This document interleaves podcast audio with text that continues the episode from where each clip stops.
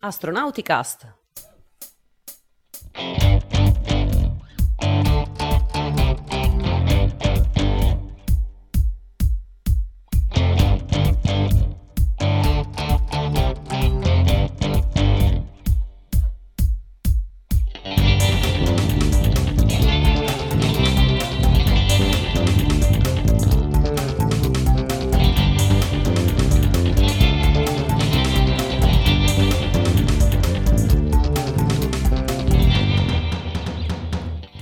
Astronauticast, stagione 15, episodio 26. Bentrovati anche a questa puntata di Astronauticast, che è il podcast di ISA, l'Associazione Italiana per l'Astronautica e lo Spazio. Questa sera siamo in due, con me, Veronica da Verona, abbiamo il Raffo. Ciao Raffo. Ciao, buonasera a tutti, bentrovati alla puntata numero 26 dell'associazione ISA, l'Associazione per l'Astronautica e lo Spazio. Seguiteci, condivideteci e buonasera a tutti. La volevo fare come Paolo più completa, ma mi ricordo solo questo, quindi perdonatemi. Ah, quello che non abbiamo detto è la data, se vogliamo La farlo data, come sì. Paolo. Eh, che giorno è oggi? Oggi è il Il 19, 19. maggio 2022 e siamo tutti in attesa del lancio dello Starliner con la missione UFT2, la seconda Esatto. missione, quella senza ehm, equipaggio, la seconda missione di test, che se va bene questa, poi ragazzi ci sarà un giro sulla stazione spaziale fra Dragon e Starliner, che secondo me si- chi deve gestire gli astronauti e la timeline si sta già mettendo le mani nei capelli, ma va benissimo così e non vediamo l'ora. Dunque, vediamo un po' di cosa parliamo questa sera. Parliamo di bracci robotici. Parliamo del braccio robotico ERA, lo European Robotic Arm, e poi invece con me eh, andiamo su Marte a vedere eh, come è messo in site, perché è stata fatta una interessante conferenza un paio di giorni fa che dà le ultime notizie sul, sul lander.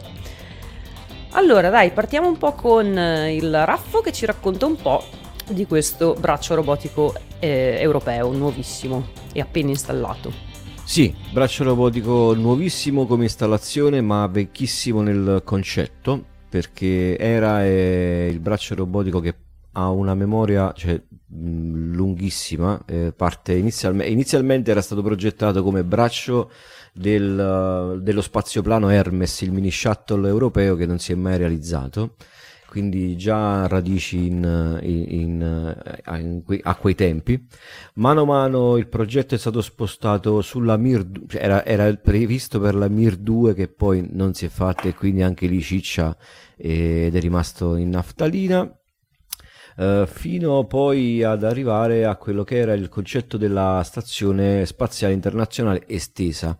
Abbiamo visto che la stazione spaziale internazionale ultimamente ha aggiunto un modulo, eh, mh, il modulo Nauka eh, nella- appunto dei russi e sotto di esso è stato aggiunto il modulo Prichal, quel modulo nodale. Se mi condividi lo schermo Veronica, scusami non ci riesco, ma avevo messo questa qui, questo filmato, qui vediamo la Eva, dopo ne parliamo, ma insomma questo è Nauka, qui c'è il braccio Era e qui sotto c'è Prichal, ve lo ricordate, il modulo eh, a, a forma di palla stroboscopica con dei boccaporti eh, tutto intorno e al di sotto dove attualmente ci si attraccano le navette sia Soyuz che, che Progress. Perché prima la stazione spaziale internazionale dal lato russo doveva avere un'altra serie di moduli tutta in questa parte sotto qui dove c'è, dove c'è Prichal quindi doveva essere molto più estesa e era serviva appunto per eh, andare a girare fra un modulo e l'altro e fare quello che fondamentalmente fa da vent'anni il Canadarm sulla- sul lato eh, americano della stazione. Però comunque ci è arrivato a bordo di, di, mh, di Nauka e gli astronauti, mh, i cosmonauti eh, Artemiev e Matvev l'hanno attivato. Hanno fatto la EVA numero 53 e mh, questa EVA è servita è stata è dedicata eh, si è svolta ed è stata dedicata tutta alla messa in sesto in opera e all'attivazione del braccio robotico ERA. Eh, hanno rimosso l'ultima copertura eh, che era in questa posizione nella parte bassa di Era nella sua posizione che ehm, i progettisti hanno chiamato Charlie Chaplin perché era schiacciato sul lato della- del modulo Nauka per essere lanciato ehm, verso la ISS e, mh, hanno tolto questa copertura, rilasciato i fermi del braccio, installato le ultime maniglie e alla fine hanno attivato, hanno attivato Era. Detta così è semplice, ma si è portata avanti per tutte le sei ore e mezza questa, uh, questa, questa passeggiata spaziale. E ora si attende soltanto il, la fase finale, il commissioning della, del braccio robotico completo.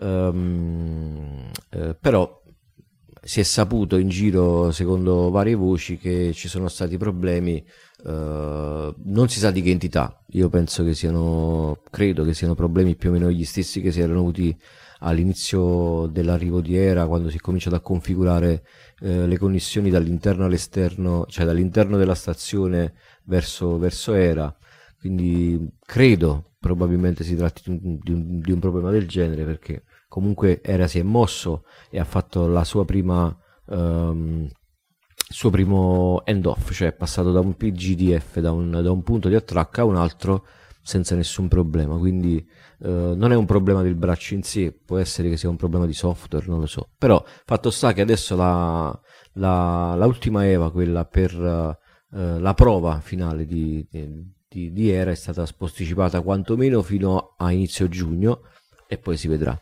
Dubbio se la farà Samantha Cristoforetti, questo non si sa. Eh, ci sono, le potete trovare online, varie timeline, soprattutto anche nella nostra astronautica agenda, eh, però non sono voci ufficiali, quindi ancora non sappiamo se, se Samantha sarà, sarà in, in, coinvolta nella, nell'attivazione del braccio. Um, io mi sono ascoltato un, un paio di podcast di, di ESA uh, che parlano appunto di, del braccio robotico ERA e, mh, eh, erano proprio le ultime due puntate di ESA Explores, un, un, podcast che ha trasmesso ESA fino all'anno scorso, poi hanno, hanno smesso di trasmetterlo, non so perché, peccato perché era molto interessante. E niente, si parlava di Era, di appunto tutta la sua storia, la nascita da, dal progetto Hermes per passare poi fino a quello che è il, la sua posizione attuale a bordo del, uh, del modulo Nauka. E, è stato interessante mh, conoscerlo, mh, sapere quali saranno le sue capacità e, mh, e soprattutto c'è anche una puntata molto interessante che parla della, delle varie prove che sono state fatte per Era ehm, nella, nella, nella, piscina a, a, come si dice neutral buoyancy sì, la... uh, a galleggiamento sì, sì. neutro, uh, de, però quella dei russi, dove hanno il mock-up sia di Nauka che di Era. E, il perché tutte queste prove hanno coinvolto aspetti anche ehm, veramente che ehm, sembrano minori ma alla fine sono sempre molto importanti. Per esempio hanno parlato del, del fatto che era è un braccio di per sé eh, particolare perché a differenza del braccio robotico eh, che noi tutti già conosciamo il, il Canadarm adesso vi faccio vedere la comparativa così dopo ce la vediamo pure un pochettino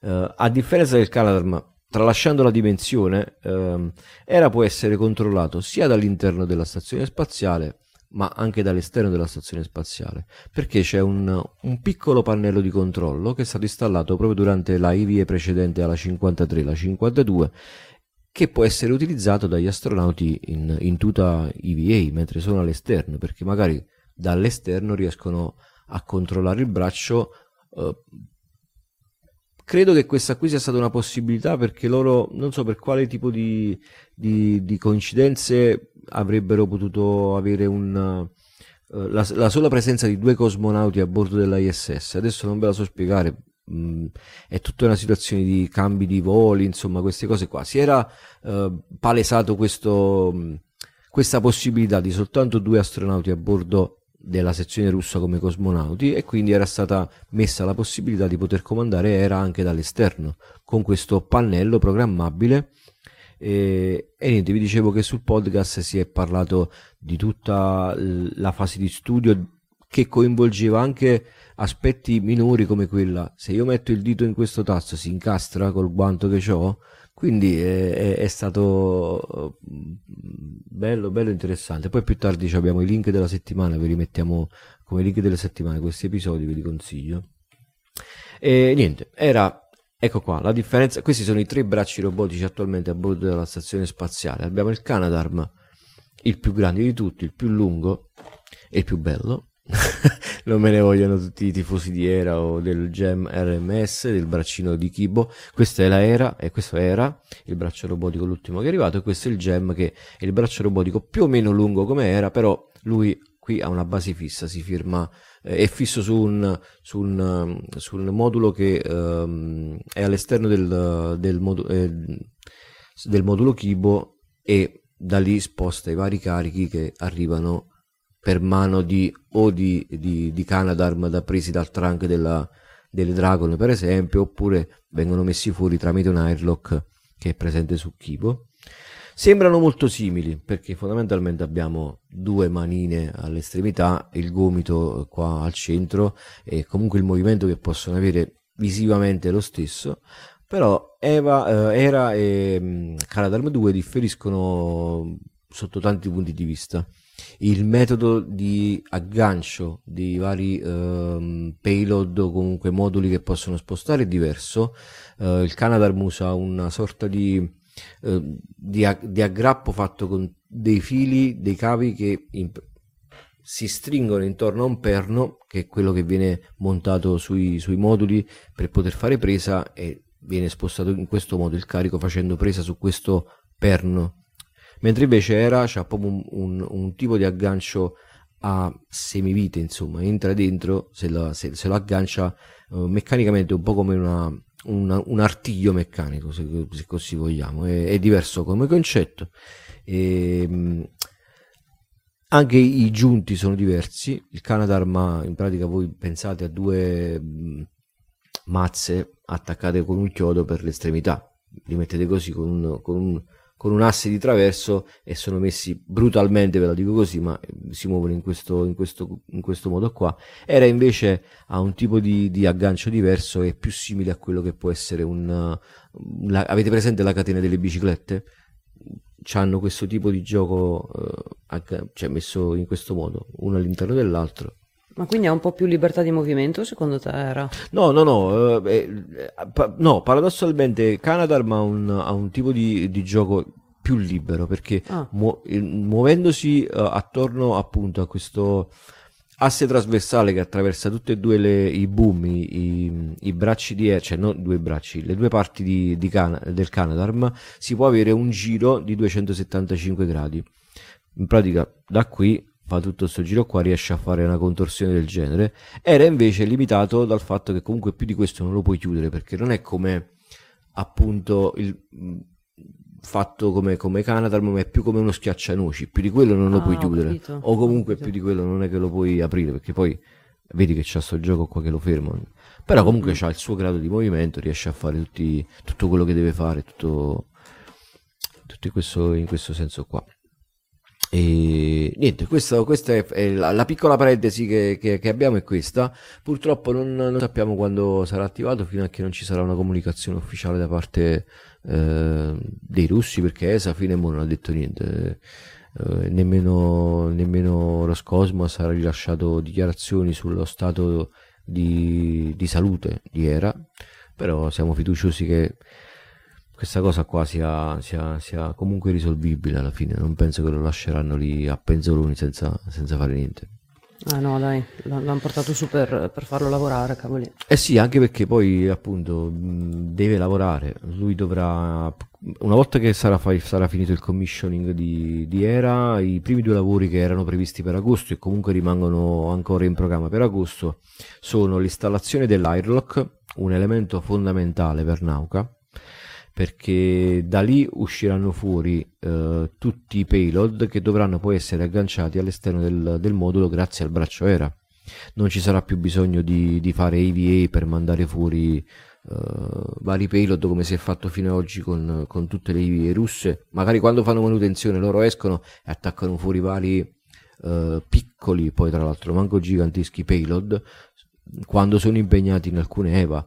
Uh, invece in questo modo ci sarà stessa, lo stesso stile di operatività che si ha dal lato di, di Kibo e adesso di uh, uh, Tranquility con, con, con, Bishop, insomma c'è questo Airlock che, che farà il suo, il suo, mestiere e aumenterà la capacità di, della stazione spaziale in generale, ma di, di Nauka in, in, particolare. E poi dovrà essere installato anche il, il radiatore, questo qua all'esterno di Nauka, eh, servirà appunto per dissipare tutto il calore che si genererà con l'arrivo di payload interni, cioè di rack interni.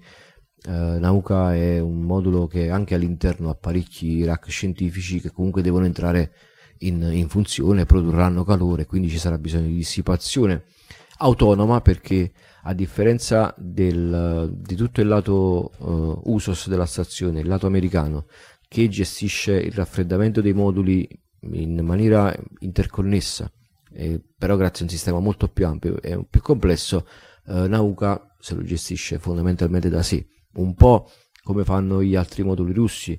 Vedete che comunque esternamente a primo impatto si vede che è uguale agli altri moduli russi Zarya e Zvezda perché loro qui comunque sul corpo del, del modulo hanno dei, dei, radiatori però non basteranno con Nauka ci vorrà un radiatore esterno e appunto Era dovrà, uh, dovrà metterlo in opera. E poi un altro apparecchietto che deve essere spostato questi qua sono invece i airlock e radiatore che sono su su, sul modulo Rasvet da, da, ormai più di 15 anni, eh, perché eh, si sa che lo aspettavano da tempo perché doveva la stazione spaziale russa essere completata, cosa che non si è mai fatta, vabbè, erano lì che aspettavano. E qui c'è anche poi alle spalle c'è tutto uno sper, c'è un, c'è un doppio era, perché un, un, uno sper di era senza i manipolatori è, è, è messo qua, al, sulla parte posteriore di Rasvet dicevo un altro pezzo che deve essere portato su Nauka è questo qua. È, un, è una sorta di, cest- di cestello che eh, ha la stessa funzione dei, eh, dei, dei foot restraint delle pedane che usano gli astronauti americani quando vanno in giro portati con il Canadarm. È la stessa cosa un po' più grande sembra più eccolo qua sembra più un cestello da per cogliere le fragole, però, no le fragole, le ciliegie, però è, è, è, anche questo servirà per fare manutenzione all'esterno della, del lato russo della, della stazione spaziale. E niente, questo è quanto per quanto riguarda l'attivazione di Eva. Per concludere avevo intenzione di portare qualche aggiornamento eh, per quanto riguarda la situazione delle, IME, delle IMU. Delle Guarda, ti fermo un attimo perché abbiamo una domanda relativa sì. ai bracci robotici che così chiudiamo l'argomento. Eh, c'è Giovanni D'Aquino che chiede se la stazione spaziale cinese è munita di braccio robotico. Sì, ce l'ha. C'è il braccio robotico che non si capisce come si chiama, e nemmeno mi ricordo perché le abbiamo uh, la, VT, WVT uh, oppure TR comunque sul forum ne abbiamo discusso e, ed è stato anche molto molto bello entrare nel dettaglio. Sì ha un braccio molto simile al Canadarm eh, perché alla fine i cinesi hanno preso il meglio di tutto hanno questa stazione che somiglia a una stazione russa però ha i portelli come quelli degli APAS um, americani, però c'è il braccio che è simile al Canadarm. Ce ne, ha, ce ne ha due, attualmente su ce n'è uno, è quello grande e il braccio grande che ha anche fatto qualche, qualche è stato usato durante qualche EVA. Perché il Canadalm, scusa. Eh, il Canada. In chat. Vai, scusa. Ma pensavo che avessi detto io male Canadalm, perché ogni tanto mi parte. ok. E ce n'è un altro picco, più piccolo, cioè scalato, stessa, stessa, cosa del braccio cinese grande, è più piccolino che viene usato come se fosse, avete presente dextre? Uh, sì, quel concetto là. E, mm, sì, sì, ce n'è, ce n'è. Attualmente ce n'è uno, deve arrivarne il secondo che sarebbe il Fine Manipulator System, se lo vogliamo accorpare come dicitura a quello uh, canadese. Ah, una cosa che mi sono dimenticato di dire, uh, la lunghezza di Era, 11 metri, fa comodo a tutti saperlo, riuscirà a movimentare 8000 kg di massa, quindi un bel carico, e ha una precisione di 5 mm nel posizionare il carico. Queste cose sono importanti da sapere perché è, è un braccio di tutto rispetto, insomma. E niente, vi dicevo, per quanto riguarda gli aggiornamenti sulle, sulle, sulla situazione EVA, purtroppo non ne vedremo per un bel po'. Facciamoci la croce, perché c'è stato, vi ricordate, il problema della, della della tuta di Maurer, e la tuta, quella che aveva utilizzato lui per fare quella EVA, la eh, 3015 verrà portata uh, a terra con il prossimo Dragon che arriverà sulla ISS, la CRS 25, per appunto fare del, del, delle analisi più approfondite perché a bordo non sono riusciti a capire almeno con gli strumenti che hanno gli astronauti non sono riusciti a capire da dove provenisse uh, l'acqua del casco quindi uh, per, per, indagare ulteriormente la metteranno nella CRS per farla rientrare a terra. Da lì si capirà se poi è un problema singolo della tuta e quindi tutto ok si può andare avanti tranquillamente con le tute che ci sono adesso a bordo delle SS oppure se è un problema sistematico sarà, la cosa diventerà un pochettino più complessa perché bisognerà risolvere quel problema sulle altre tre tute che sono, cioè non sono tre tute, tre torsi più che altro. Vi abbiamo detto l'altra volta che le tute americane sono componibili. Il torso viene eh, viene intercambiato insieme a altre parti della, della, tuta e bisognerà capire se è un problema sistematico e quindi dovrà essere risolto anche sulle altre tute che sono rimaste però comunque in caso di emergenza le EVA potranno essere fatte e alla, alla brutta si è mandato su degli altri pad assorbenti da mettere nel casco. Attualmente si è detto che uh, ne erano 20 in totale cioè ne arriveranno a essere 20 in totale quindi uh, niente questo è l'aggiornamento per quanto riguarda le EVA Ringraziamo sempre il nostro amico Buzz che ci dà sempre tante informazioni free senza pagare i soltoni come chiedono altri sull'internet. E sul forum trovate sempre tutto free senza pubblicità e se avete voglia di venire a leggere e condividere noi siamo là. Esatto, seguite i suggerimenti del Raffo. Va bene, allora chiudiamo qui la parentesi bracci robotici della stazione spaziale e attività extraveicolari, direi. E cambiamo il banner, tac, andiamo su Marte con gli ultimi giorni di Insight, perché, ahimè, Insight sta finendo l'energia. Andiamo a condividere lo schermo. Sta finendo l'energia non tanto a causa della fonte energetica perché Insight ha due bei pannelli solari, quindi la fonte energetica è rinnovabile. Eh, ma i pannelli solari sono coperti di polvere come succede alla maggior parte dei lander che hanno pannelli solari che sono su Marte. E la cosa positiva è che comunque Insight ha concluso la sua missione primaria. Eh, Insight è atterrato su Marte a novembre del 2018 e la sua missione primaria doveva durare due anni nostri o un anno marziano. Quindi l'ha conclusa egregiamente, tant'è che a inizio 2021, ehm, quindi dopo la conclusione della sua missione primaria, gli è stata data la possibilità di un'estensione di missione che sta durando fino ad adesso, cioè e in realtà durerà fino a uh, fine anno per il team di Insight. Quindi in realtà eh, la, la sonda, il lander ha doppiato la sua missione primaria. La questione della pulizia dei pannelli solari è una questione annosa, ehm, si sa che è difficile portare a bordo un sistema di, di pulizia dei pannelli perché se si, va ad, se si vanno ad aggiungere delle strumentazioni per poter pulire i pannelli si aggiunge peso alla missione e quindi lo si deve togliere da, si devono togliere degli strumenti scientifici. Oltretutto, Insight fa parte del programma Discovery. Le sonde robotiche sono divise in vari programmi a seconda um, non tanto del tipo di missione che hanno, quanto del budget che si può eh, affidare a, a, a, questo tipo di missione. Hanno quindi delle limitazioni.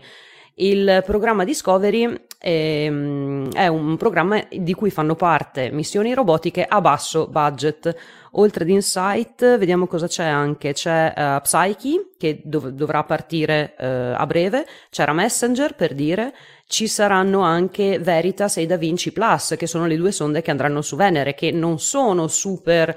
Um, eh, come dire, zeppe di tecnologia come potrebbe essere un Perseverance, per dire, um, ma si cerca di stare all'interno del budget. Quindi, tanto più se si portano degli altri strumenti che vanno a, a pulire appunto i pannelli solari, si deve togliere eh, si, si, spendono soldi per quelli e, e, si, e, rimane meno budget per gli strumenti scientifici. Questa limitazione comunque si sapeva già dall'inizio, tant'è che per la sua missione primaria ha fatto eh, il suo dovere, certo che avere per le prossime missioni un sistema per poter por- tirare avanti queste missioni senza avere um, la, la, sabbia, insomma, questo problema tra virgolette banale, che banale non è, che si deposita sui pannelli, non sarebbe una cattiva idea. Infatti in conferenza è stato chiesto, ma non avete non siete arrivati ad una soluzione, non, non avete delle idee, allora è è, per, è, è, difficile togliere la sabbia marziana, la regolite, dai pannelli solari delle sonde perché è un tipo di sabbia che ha dei granelli, eh, che, come siamo abituati a, eh, a, vedere noi, tipo sabbia, ma poi, ma, ma, ma come dire, eh, le dimensioni vanno da quella grandezza a una grandezza infinitesimale. Pensate che ehm, la regolite più fine è tipo fumo di sigaretta, è talmente fine che se tu vai a toglierla meccanicamente con qualcosa, praticamente vai a ris- rischio di mm, rovinare i pannelli solari e quindi fai peggio, eh, eh, a questo punto la lasci lì ed è meglio. E quindi non è così facile. Dicevano, bah, magari per le prossime missioni potremmo pensare a dei pannelli solari, non so, tipo inclinati o che si um, che vibrino eh, in modo che vibrino, si dice? Sì, insomma, che possano vibrare in modo da togliere perlomeno il grosso della uh, sabbia. E, um, e avevo cos'altro volevo dire? Un po'. Avevo, sentito, sì. avevo sentito che mm, se, se, ne parlava forse in, in chat o in, in, forum che i cinesi avevano forse in mente qualcosa del genere. Tu ne sai qualcosa? Allora, eh, quando è atterrato Juro, eh, Jurong, il lander cinese, in effetti si era detto che i suoi pannelli solari avevano un sistema, mm, eh, come si dice, mm, di, di, ultima generazione per pulire i pannelli. E, ed era costituito anche, cioè anche il materiale era tipo fobico di, di eh sì, quel... se, se mi sembrava di aver sentito forse qualcosa legato eh. all'elettrostaticità, qualcosa ecco, del genere. Ecco, qualcosa del genere, esatto. Però in realtà poi con Jurong eh, si, non si sa...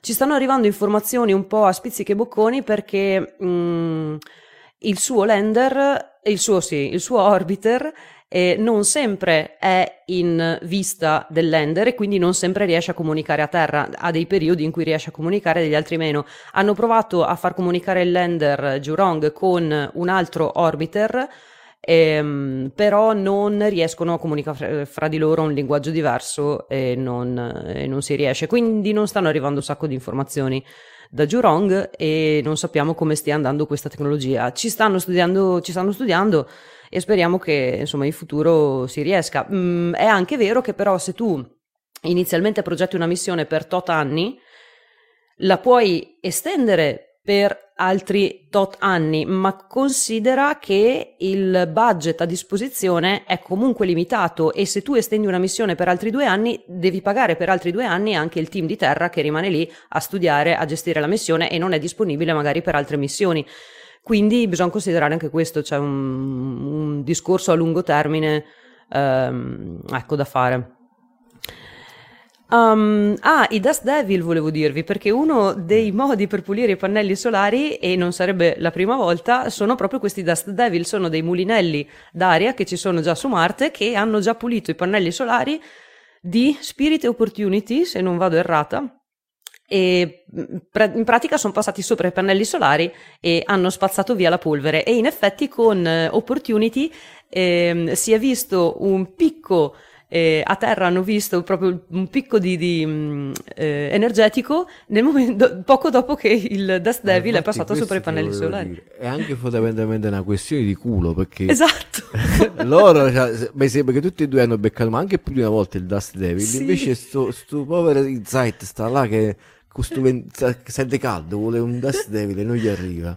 Poverino. Allora dicono poverino, che ne hanno poverino. visti lì in zona.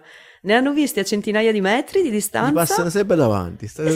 e hanno, pensa, pensa, che hanno visto anche le tracce di Dust Devil a 10 metri di distanza, quindi Chissà, sono lì. Oh, è stato talmente lì. sfigato da mettersi in una zona. Presente quando cammini per strada e ti metti nei palazzi che giri l'angolo è così. esatto. E quindi sì, è così. E ehm, come energia è stato chiesto, mi è, piaciuta, mi è, piaciuta, la risposta che è stata data a, a, questa domanda, è stato chiesto non tanto quanto consuma adesso uh, Insight, beh questo si può vedere anche già dalla, dalla grafica qui che se all'inizio, al, nel momento del, del, landing, dell'atterraggio, consumava ehm, 5 kW all'ora, adesso ne consuma eh, no, ne, se, se, acquisiva 5 kW all'ora, adesso ne acquisisce, eh, 5, eh, acquisisce 500 watt all'ora. Quindi si vede proprio la riduzione di potenza. Ma è stato anche chiesto mh, quanto consuma il sismometro, perché il sismometro è lo strumento principale della sonda. E, e sarà l'ultimo che cercheranno di spegnere, ma dopo parliamo della timeline e dicevano che se nel momento dell'atterraggio ehm, il sismometro consumava come un forno elettrico tenuto acceso per un'ora e 40, adesso ha potenza di utilizzo solo per 10 minuti questo forno elettrico. Quindi anche questa è una bella comparativa per capire con eh, strumenti a disposizione di, di, di, ognuno di noi, insomma, per capire com, quanto è la, la potenza che hanno a disposizione. La timeline è questa qui, dunque, non questa, eh, ho sbagliato grafica, e è questa. Dunque, in primavera si quindi fra un paio di settimane ehm, il sismometro mh, mm, rimarrà, rimarrà acceso per altre due settimane. Già si presume che nella terza settimana da oggi, in pratica, eh, ci sia poca potenza per poterlo mantenere acceso e quindi lo si terrà acceso per o mezzo sol oppure un sol ogni due, un giorno eh, ogni altro. Eh, per quel mezzo sol probabile che si tenga acceso di notte perché la notte è il um, periodo con meno vibrazioni. Il vento su Marte si alza dopo l'alba e le vibrazioni potrebbero dar, danno, hanno già visto in questi due anni che danno fastidio al sismometro nel senso che eh, il sismometro dovrebbe rilevare le vibrazioni sotterranee, però il vento crea vibrazioni anche in superficie e quindi fanno questo rumore di fondo, questo sì, eh, suono di background che ehm, dà un po' fastidio al sismometro, quindi se lo dobbiamo ehm, mantenere acceso, a questo punto meglio mantenerlo acceso e renderlo il più efficiente possibile nei, nei periodi insomma, in cui può ascoltare mh, meglio le vibrazioni del terreno. Quindi pr- nella terza settimana, a fine primavera in pratica, il, um, il sismometro piano piano funzionerà sempre eh, meno, volutamente, si manterrà acceso sempre meno. Nel frattempo, il braccio, perché anche Insight ha un braccino robotico che è quello con la videocamera, ehm, mh, mm, eh, gli faranno fare altre due operazioni, due o tre operazioni e poi lo ritireranno. Cosa vuol dire? Che sarà ehm, rannicchiato sul lender la fotocamera sarà ancora attiva, ma non potrà più fare foto del lender stesso, farà foto alla zona di lavoro, quindi dove c'è il sismometro e la talpa. Questo ridurrà ehm, di parecchio l'energia consumata. A fine estate si spegnerà il sismometro, quindi la missione mh, mm, andrà mano a mano a chiudersi si continueranno comunque a monitorare i livelli energetici per capire se magari possiamo mantenere accesi eh, altri strumenti come il, la stazione meteo, ovviamente le antenne per comunicare a terra, quindi quelle saranno ehm, insomma le ultime. E, um, e, la talpa ha anche una sonda di temperatura eh, sottoterra, quindi quella consuma meno, quindi potrebbe rimanere accesa. Però la priorità è comunque il sismometro perché appunto è lo strumento principale. A fine anno ci sarà la conclusione di tutte le operazioni di, di Insight, quindi aspettiamocelo che, che, adesso insomma Insight ci parlerà sempre meno. Il, per il team ci saranno ulteriori sei mesi eh, dopo la chiusura della missione di, di, lavoro perché dovranno archiviare tutti gli ultimi dati, dovranno um, archiviarli in un modo, in una modalità eh, che sia... Um, eh, come dire, cioè dov- dovranno, dovranno, costruire i video, dovranno costruire mh, tutti i dati, dovranno essere archiviati in un modo comprensibile, ecco, questo volevo dire. E quindi insomma altri sei mesi di lavoro per questo team e dopodiché non, uh, non ci sarà più lavoro per Insight, ma la cosa bella è che perlomeno una notizia agrodolce è che sanno che potrebbero esserci questi Dust Devil che potrebbero passare su Insight, quindi non è che lo vanno a spegnere completamente.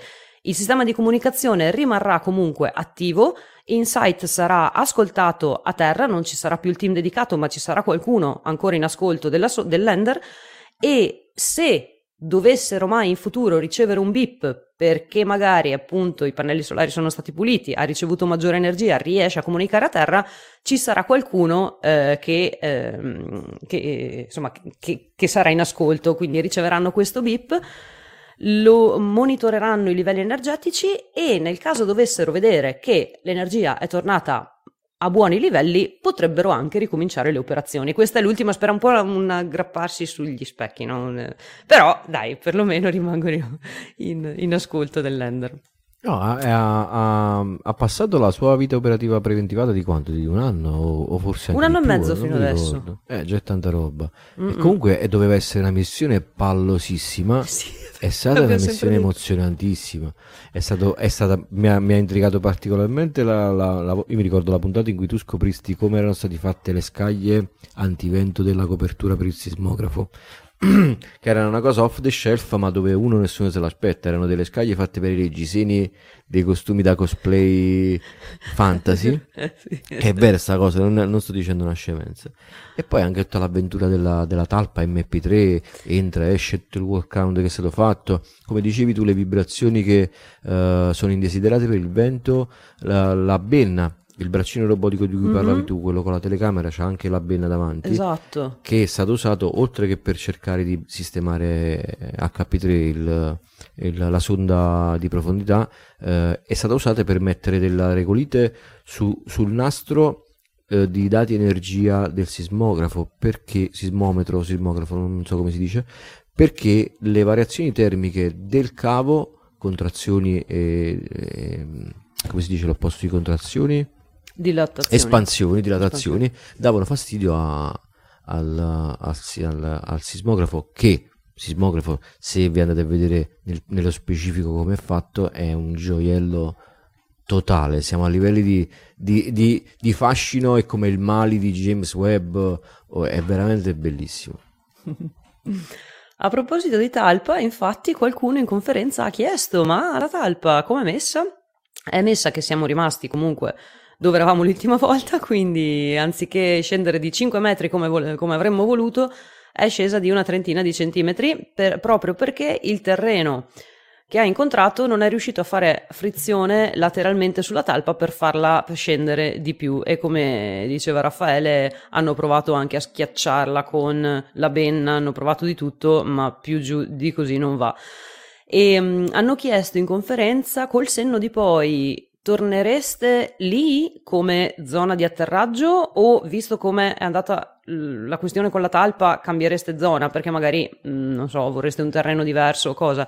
Hanno detto no torneremo lì perché eh, intanto il, la, la, talpa era un dimostratore un po' come Ingenuity se funzionava bene perfetto facciamolo andare. Se non funziona amen la missione primaria era comunque il sismometro il sismometro funziona, in ogni ca- funziona su qualunque terreno, insomma basta che sia ben appoggiato a terra, ma non era neanche grandissimo. Quindi, e, e qual è la parte più difficile di arrivare su Marte? È l'atterraggio. Quindi non andiamo a rischiare tentando un atterraggio in un terreno più pericoloso, più roccioso, più cerchiamo una zona comunque pianeggiante, andiamo lì, il sismometro siamo sicuri che funziona, cioè cerchiamo di andare sul sicuro in tutti i casi, quindi hanno detto sì, com- in ogni caso riatterreremo i- su Elysium Planizia che è, eh, che è mm, una zona pianeggiante e senza pericoli. E certo abbiamo imparato qualcosa di nuovo sul terreno. Pensavamo, cioè si, si sapeva che era un terreno mh, mm, che si sgretola, perché Opportunity, tu, tutti i rover, i lander che, che hanno studiato Marte ce l'hanno eh, ci hanno fatto mh, mm, pensare che fosse questo tipo di terreno, nessuno era più, eh, eh, nessuno era mai andato in profondità, in effetti si è sgretolato il terreno come si pensava, però altre proprietà non le conoscevamo, adesso le conosciamo, quindi magari prossimo giro proviamo con una talpa diversa, non lo so. Tutto e, ma tra l'altro per, Perseverance ha qualcosa non ha qualcosa, non lo so. No, forse Mars 2020 aveva in mente di perforare il terreno. Vabbè, comunque torneremo a, porf- a, perforare il terreno di Marte. E... Vabbè, la perforazione comunque è stata fatta da Perseverance con il trapano. Perforazioni Sì, esatto. di tipo. Parliamo di Non- profondità come quelle che doveva raggiungere HP3, intendi tu? Eh, esatto, Ok, quelle profondità Perché comunque lì. è stato perforato di pochi centimetri per fare campionamento, tant'è che sono stati fatti tubi che dovevano essere recuperati da- dalla, dalla missione di mh, ritorno dei Mars- campioni da Mars ah, ah. Esatto, però come dicevi tu, è perforarlo per quasi parlava di 5 metri. Il 5 cavo metri. doveva avere vari rilevatori di temperatura a vari livelli per capire il calore come si distribuiva almeno su quella parte iniziale di, di- di superficie marziana. Però come dici tu, nessuno ci ha messo le mani su questo terreno che tu mi dicevi è, è- è- è fine come fumo di sigaretta. Sta cosa mi ha stupito, non pensavo che potesse essere... La Revolite eh, arriva, arriva a quello spessore, a quella finezza lì. eh, vedi un Quindi po'. sì, eh, E quindi come si fa a conoscere la caratteristica di un mondo alieno, appunto? e Quindi come si fa? Però tutto fa scienza, tutto fa scienza. Tutto fa scienza e uno degli ultimi risultati scientifici che ha trovato Insight eh, è stato ascoltare il Big One, il terremoto di magnitudo più grossa che Insight abbia mai sentito prima. Mm, prima era riuscito a sentire dei terremoti di 4 punto qualcosa, adesso è riuscito a sentire un terremoto di 5.0. Qua abbiamo anche la, la solita sonificazione che ESA e NASA costruiscono sempre quando si sentono delle vibrazioni su Marte. Questo è il terremoto di 5.0 che ha sentito Non, Insight. non- non lo sentiamo, io non lo sento almeno. Non lo senti? No. Va bene, non fa niente. Allora, stoppiamo il video.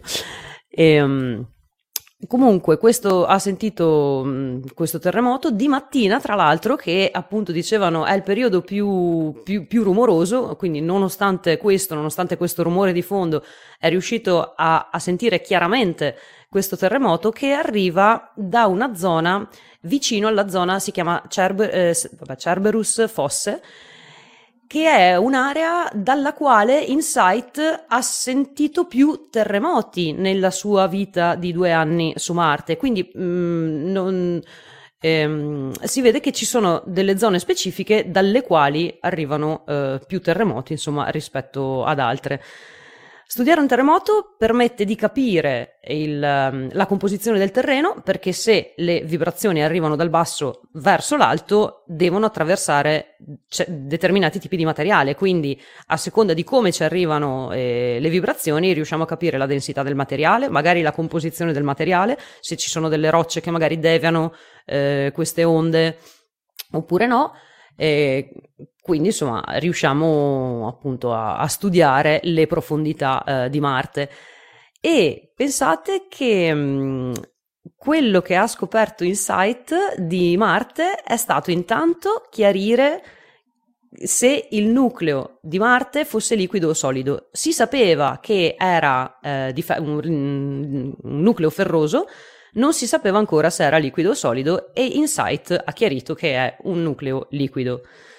E poi eh, la crosta si pensava che fosse di uno spessore che va dai 20 ai 120 km, quindi in realtà si sa che Marte ha una crosta, ma non si sa di quanto sia spessa. E Insight, ha, dai suoi dati, insomma, si è capito che la crosta è di 10 km, quindi è finissima anche rispetto a quello che si pensava inizialmente. E sempre parlando del nucleo, si pensava che il nucleo di Marte fosse, avesse un diametro dai 2 ai 300 km, invece ha un diametro di 50 km. Quindi praticamente Marte è tutto mantello. Un nucleo piccolissimo, una crosta bassissima, tutto mantello. Però bello perché appunto prima non si sapevano questi dati con, con precisione e invece adesso sì, solo grazie a un sismometro, pensate. Eh, la meraviglia appunto di questo sismometro, eh, sismografo, sismometro, perdonatemi, non mi ricordo mai come si dice, è che questo tipo di rilevazioni si riescono a fare sulla Terra con più eh, strumenti perché bisogna fare triangolazione. La meraviglia di questo strumento è che da solo, su un solo punto, è riuscito ad estrapolare tutto questi- tutti questi- tutte queste Esatto. informazioni e per questo alla fine eh, sarà difficile integrare un sistema che ti pulisce i pannelli, però ti non vorrei Mm. dire una parolaccia, ti, ti- ti manda in panne eh, un- una cosa del genere. Quindi teniamoci i pannelli un pochettino più sporchi, però mandiamo su cose del genere alla fine. Esatto. Parlando dei pannelli, hanno detto che, sempre ragionando su come fare per mantenere i pannelli un po' più puliti, dicevano che magari per il Mars Sample Return ehm, cercheranno di mandare la sonda in una stagione più ventosa, in maniera che magari qualche Dust Devil riesca a. Vabbè, è come dire andiamo, andiamo, al mare quando inizia la primavera, eh, piove sempre. e ehm, sai dove mettono un altro sismometro? Una delle prossime missioni? No, dove? Sono curioso. Su Dragonfly. Titano. Ah, sì. bellissimo. Quelle sono missioni spettacolari. Non vedo l'ora, guarda, non vedo l'ora. Sì, sì, sì. Oh, saranno, i no- saranno i nostri gingilli futuri su cui andare a dedicare le nostre ore libere e le nostre pensioni, forse. esatto. ecco, queste le ultime news su Insight. Allora, vediamo un po' sì. se ci sono delle domande. Ne volevo già rispondere a un paio io. Vai.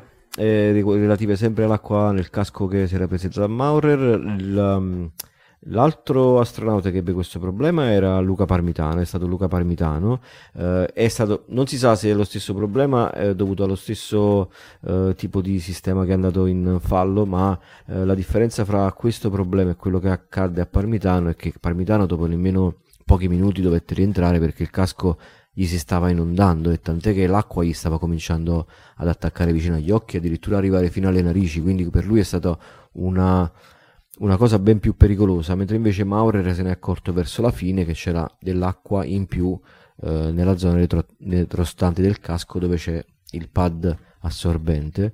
E poi un'altra cosa a cui volevo rispondere, no, soltanto questa. Ah, mi chiedevano tu che forse hai seguito di più lo Starliner, eh, quanto tempo impiegherà ad arrivare verso la stazione? Questa la so, aspetta che te lo dico.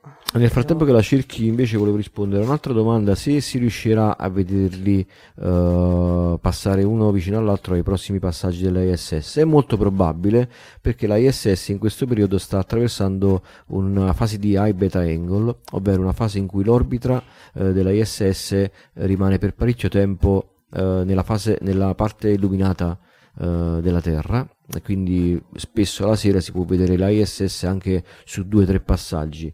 Uh, chi l'ha salutata stasera la ISS? Roberto Pelosi gli ha fatto ciao ciao con la manina a Samantha perché anche stasera con, complice il bel tempo e là beta angle c'è stato, c'è stato un bel passaggio e ce ne saranno diversi. E poi vi consigliamo, non so se più tardi lo volevi mettere come link o meno, per chi è più nerd, per chi è più intrippato e vuole addentrarsi un pochettino, magari ci fa qualche domanda sul forum, è possibile, grazie comunque a fonti pubbliche ma affidabilissime, avere i TLE, ovvero i parametri orbitali quantomeno presunti uh, della, um, della Starliner metterli su, su, un programmino molto semplice che si chiama semplice nel senso uh, bisogna un attimino giocarci però comunque di facile gestione si chiama Orbitron e comunque se avete questa curiosità um, e avete bisogno di qualche dettaglio in più venite sul forum e ve le spieghiamo tutte. O comunque trovate già qualche discussione che si è avuto in passato L'attracco dello Starliner sarà domani all'1.10, quindi quasi 24 ore. Pensavo di più, lo sai? Pensavo di più. Sì? Sì, Dici per fare qualche più. test? Eh sì, pensavo che almeno un, un, 24, almeno un 48 ore per fare qualche test e poi eh, ero dubbioso del fatto che oggi ci sarebbe dovuto essere mm, una manovra anticollisione che però abbiamo visto grazie alla telemetria che non c'è stata. Questa cosa mi faceva un po' paura perché magari spostando i parametri di orbitali della ISS era possibile un, uh, uno scrub addirittura o comunque una qualche difficoltà nell'attracco di Starliner. Fortunatamente, almeno fino ad ora, stavamo vedendo prima io e te su, su, su Grafana il sistema che ha messo su Mike con la telemetria della ISS in tempo reale, che questa, questa cosa ancora non è stata fatta, quindi probabile non è stata fatta. Meglio così. Esatto. E sempre a proposito di Starliner, il meteo oggi è migliorato, quindi siamo all'80% go invece del 70% che eravamo fino all'altro giorno, quindi insomma tutto sembra andare per il meglio. Nella conferenza stampa di ieri hanno detto che mh, fondamentalmente il problema delle valvole al momento è sotto controllo, poi per le missioni umane dovranno cambiare e mh, cambiarle proprio da zero queste valvole, dovranno prenderne delle altre diverse, però per questo volo eh, il problema delle valvole non c'è. Tra l'altro durante il rifornimento del razzo che, che, sta, no, che si è concluso da poco, queste valvole sono state testate altre sette volte e stanno funzionando, quindi il problema delle valvole teoricamente non dovrebbe più esserci. Altri problemi, se non sbaglio, erano quello del, dell'orologio, che a causa del, del settaggio dell'orologio diverso che ha iniziato, ha iniziato a contare quando non doveva in pratica, ehm, si sono mancate anche le comunicazioni con i TIDRIS, con i satelliti eh, di comunicazione che sapete passano in determinati orari e quindi eh, se manchi quell'orario non può più comunicare. Stat- c'erano stati altri glitch parecchi che adesso non ricordo, ma dai, speriamo di poterli dimenticare con questo volo e finalmente vedere attraccare Rosy perché a bordo di um, OFT2 questa missione, la, la, l'Orbital Flight Test du- numero 2, ci sarà Rosy che è il manichino che c'era anche nell'Orbital Flight Test 1 che è zeppo di sensori è agganciato al seggiolino e, um, o integrato addirittura al seggiolino e, sarà, um, e, e, e, questi sensori registreranno um, quello che sentiranno gli astronauti, insomma l'unica cosa che non fa Rosy è respirare, tutto il resto, tutti i dati possibili saranno registrati da questi sensori e fino all'attracco alla stazione e poi per il ritorno per lo splashdown. A proposito, lo splashdown sarà fra 5-6 giorni, se non sbaglio, non rimarrà su molto sì, uh, sì, lo Starliner poca, proprio perché roba, poca roba. Eh, atterraggio lo vedo il 25 maggio. È proprio perché è una missione di test. Quindi... Sai cosa mi chiedevo? Lo sai per caso sì? se verrà aperta la capsula a bordo dell'ISS gli astronauti entreranno per fare un'ispezione interna? Sì, sai, credo di sì perché ci mm-hmm. sarà sempre domani, aspetta fammi vedere in agenda, ci sarà il benvenuto alla capsula e c'è l'apertura dello sport, eh, sì, l'apertura del, dello sportello, del portello. Portello, domani... sportello, portellino, non è un problema, tanto noi... domani sera, quindi sì, gli astronauti apriranno il portello e saluteranno Rosy. Attraccherà il PMA2, quello frontale della ISS, perché come abbiamo visto per le Dragon, che adesso vanno sciolte pure con l'equipaggio a attaccare su PMA dove vogliono loro, eh, questo essendo un test iniziale va a traccare nel punto più semplice, tra virgolette sempre, mm-hmm. eh, il PMA 2 che è quello che è proprio di fronte alla ISS, quindi ci arriva bella dritta dritta. Tu mi dicesti, mi, mi dicesti, ho seguito le vostre puntate precedenti, sono state bellissime, tra l'altro, io vi ringrazio per la condivisione, perché non è sì, stata sì. la solita palla esagerata dove tu vedi tipo quella eh, di stasera. Quello, il, il, quello, lì che va là a mangiare tartine si è andato a fare il viaggio a Cape Canaveral. No, è stato il viaggio degli appassionati, è stato il mio... Io sono stato lì con voi, avendovi ascoltati. Ce l'ho con te però. Perché? Perché tu, non, tu, tu hai spiegato tutto quanto, però la carne di coccodrillo, di alligatore, di che sa, Veronica? Sono giorni che te lo chiedo. Ma cos'è carne di coccodrillo? Pollo? Carne di alligatore sa da um, un misto fra carne e pesce, eh, sa da pollo, ah. ma, ma, con meno. Sa da pollo, no, adesso te la spiego Vai. nel dettaglio. È sa da pollo, ma è, è, molto meno gustosa del pollo, quindi già immaginati che il mm. pollo non è che sia è meno, quindi mh, mm, forte il gusto e, e c'ha quel retrogusto di pesce alla fine. Non è male, non è, è, è carne né pesce fondamentalmente. Non è carne né pesce. Ma era fritta? Era fritta. Beh, sì, allora, fritto, fritto, vabbè, fritto, buono, vabbè, sì. Vabbè, di che stavamo parlando? Ah, tu uh, mi aveva colpito il fatto che tu dicevi si vede la, la differenza di dimensioni tra una, una Dragon sì. e una, una CS700, una Starliner. È sì. una bestia allucinante. Tant'è che vedete il razzo su cui è partito, comunque partirà l'Atlas.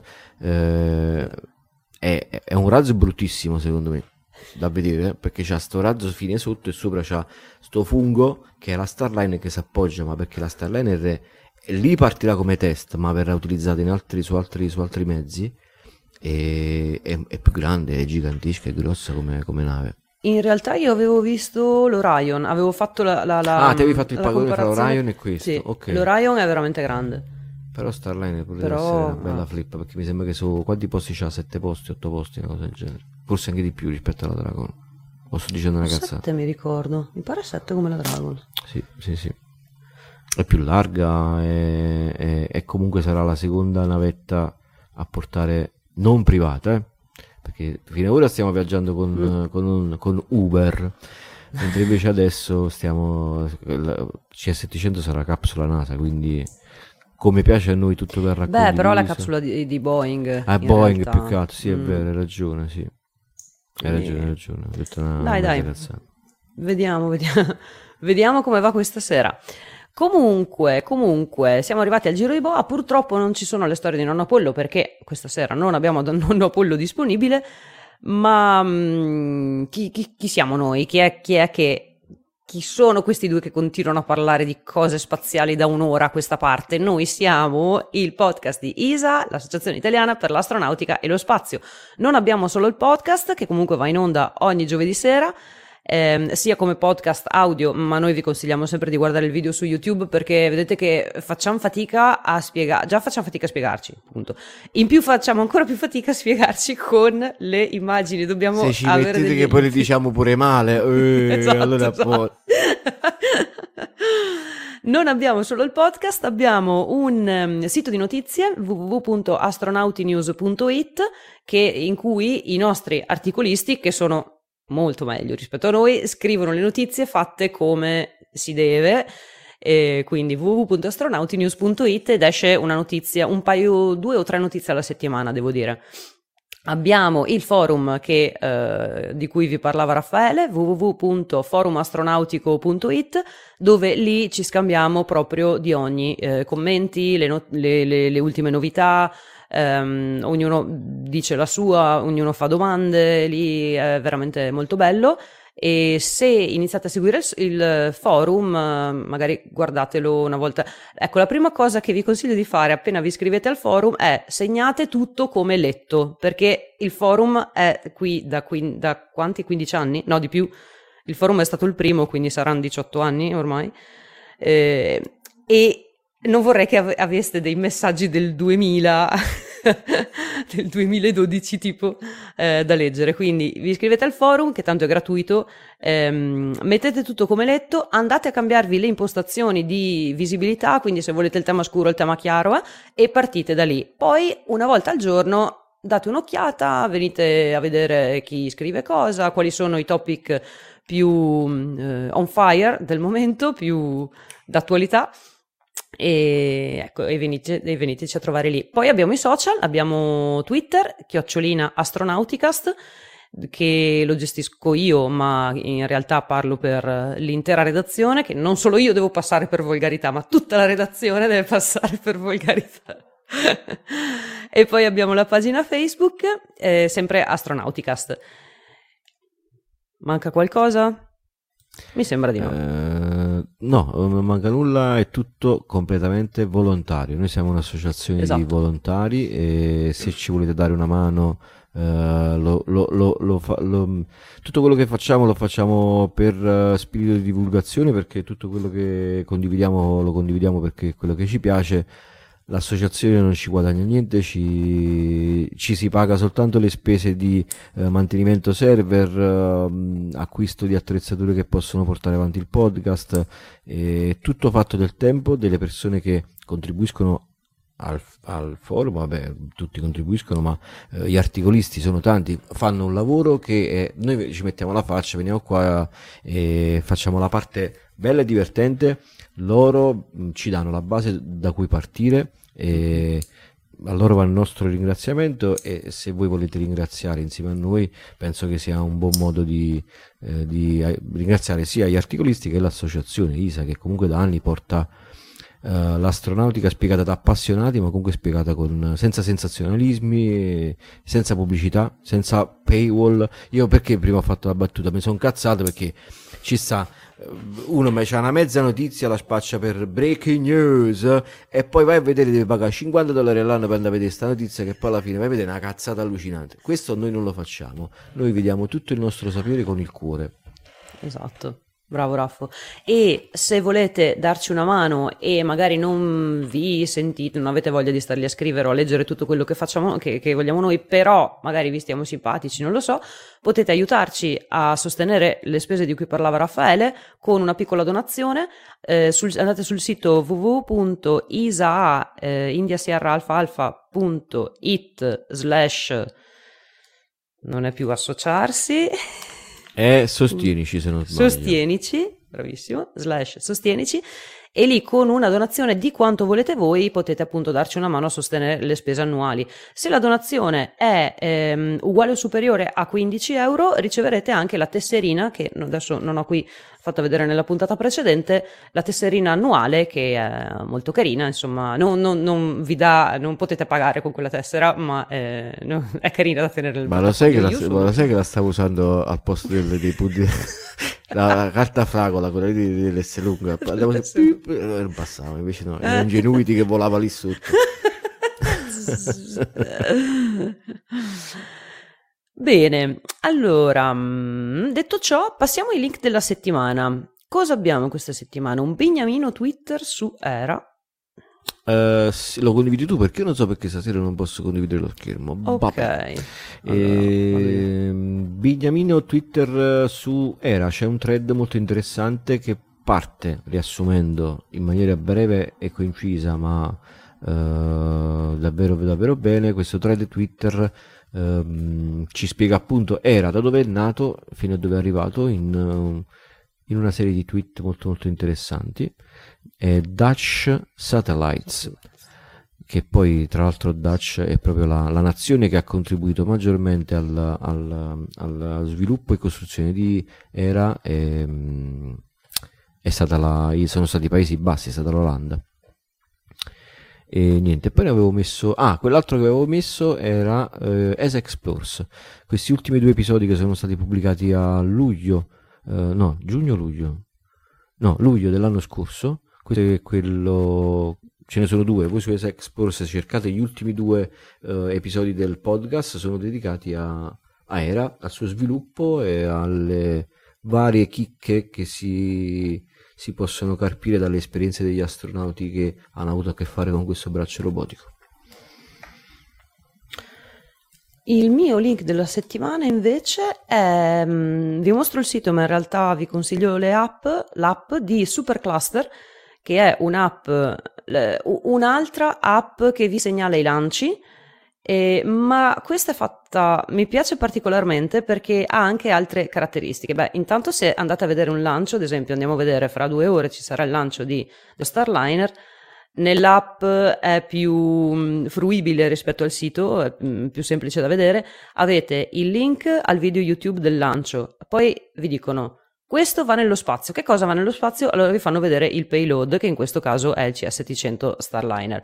Dove su questo razzo, cos'è il razzo? L'Atlas 5, ve lo fanno vedere. Da questo sito di lancio, quindi vi mostrano anche il sito di lancio, e che cosa farà? Andrà a, a, ad agganciarsi qui, quindi al modulo Harmony della stazione spaziale. Vi dà tutte le informazioni che vi servono per capire eh, che cosa sta succedendo, insomma, che, che cosa succederà eh, in quel lancio. E, ehm, e, poi, sempre la stessa app ha una bella lista de, di tutti gli astronauti, ma non solo umani. Ci sono anche, dov'è qui, la forma di vita, ad esempio, tutta, ci sono funghi, insetti, potete trovare i robot, per esempio andiamo a vedere i robot, e potete filtrare la, la forma di vita, potete filtrare il sesso dell'astronauta, la nazione, le missioni, oppure semplicemente andare a cliccare eh, dov'era? Dov'era? Era andare a cliccare su eh, attualmente in, nello spazio. C'è un'opzione attualmente nello spazio e vi dice chi c'è attualmente. Quindi se avete, eccolo qui, in space, se avete dei dubbi, chi c'è al momento nello spazio. Adesso ovviamente ho selezionato i, i robot, quindi non ce ne sono. Nello spazio abbiamo Sergei Korsakov, Robert Heinz, Jessica Watkin, Matviet e tutti Samantha Cristoforetti ovviamente e tutti gli altri. Quindi ha diverse opzioni che mi sono piaciute particolarmente e c'è sia per Android che per iOS e nei link della settimana vi metto le, entrambi i link.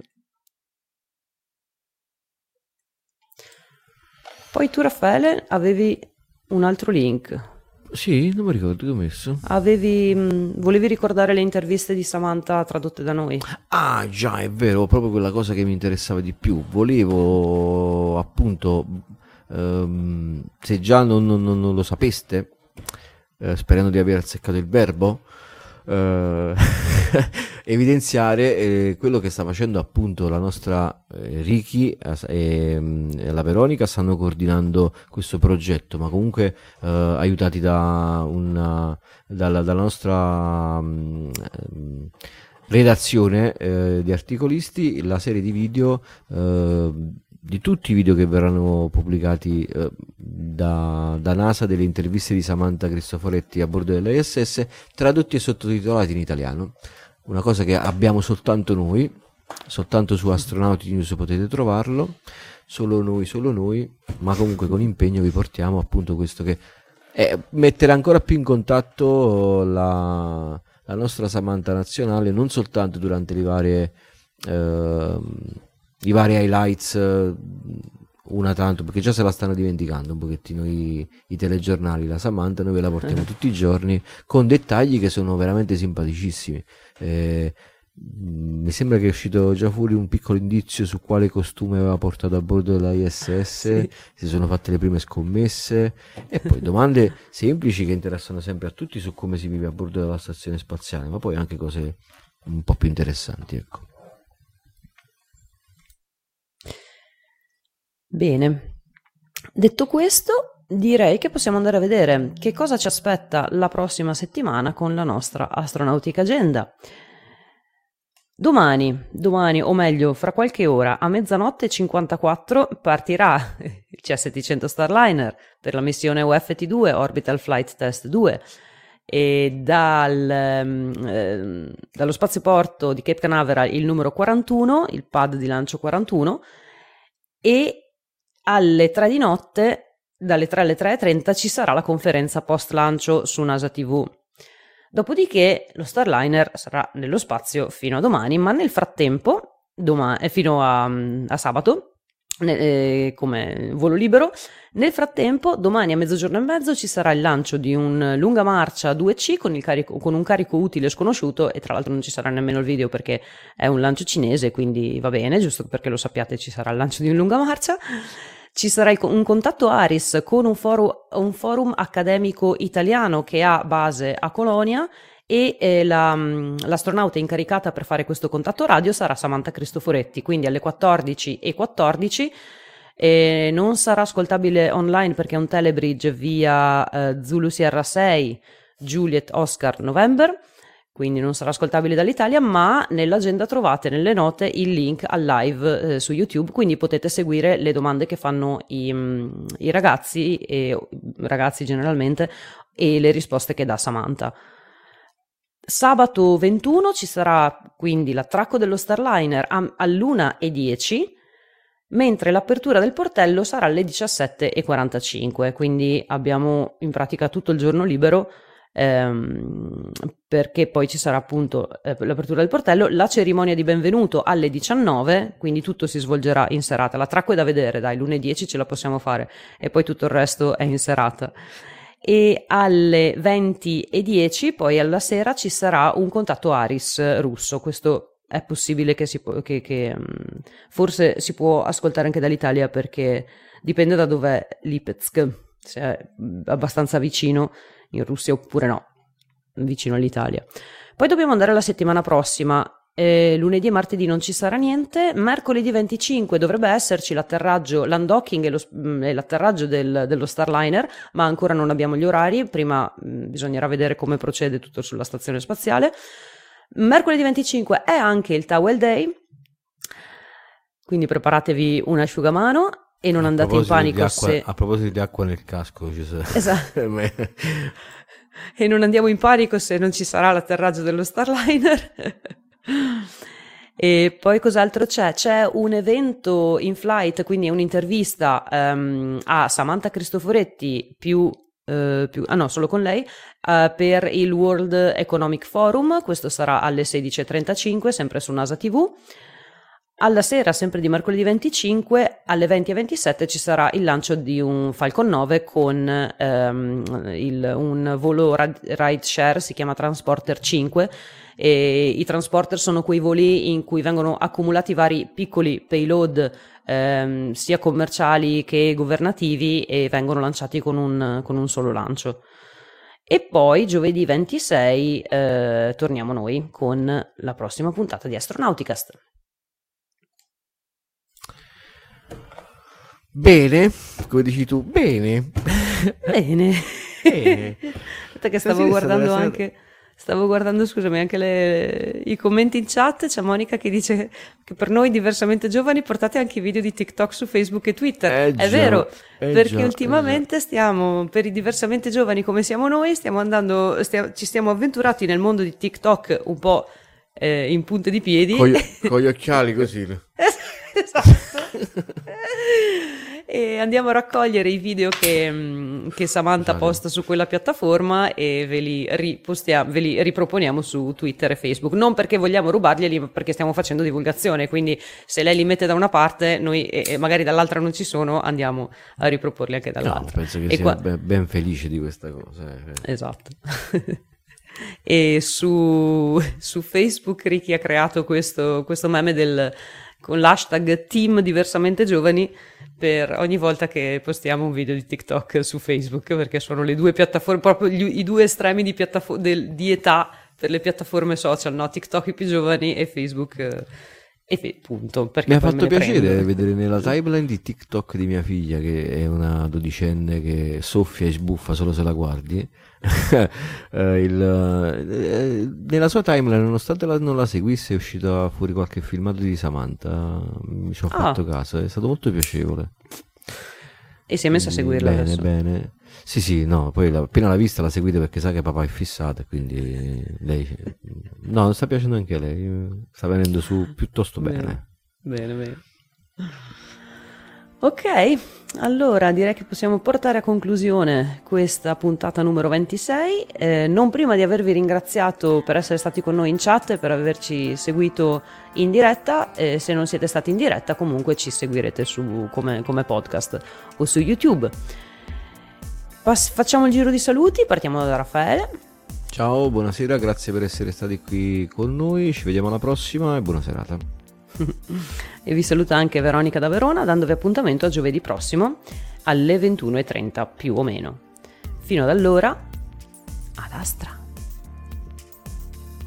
Ma le zanzare già ci stanno addosso buono. No. Perché a me mi stanno, mi stanno a scerella.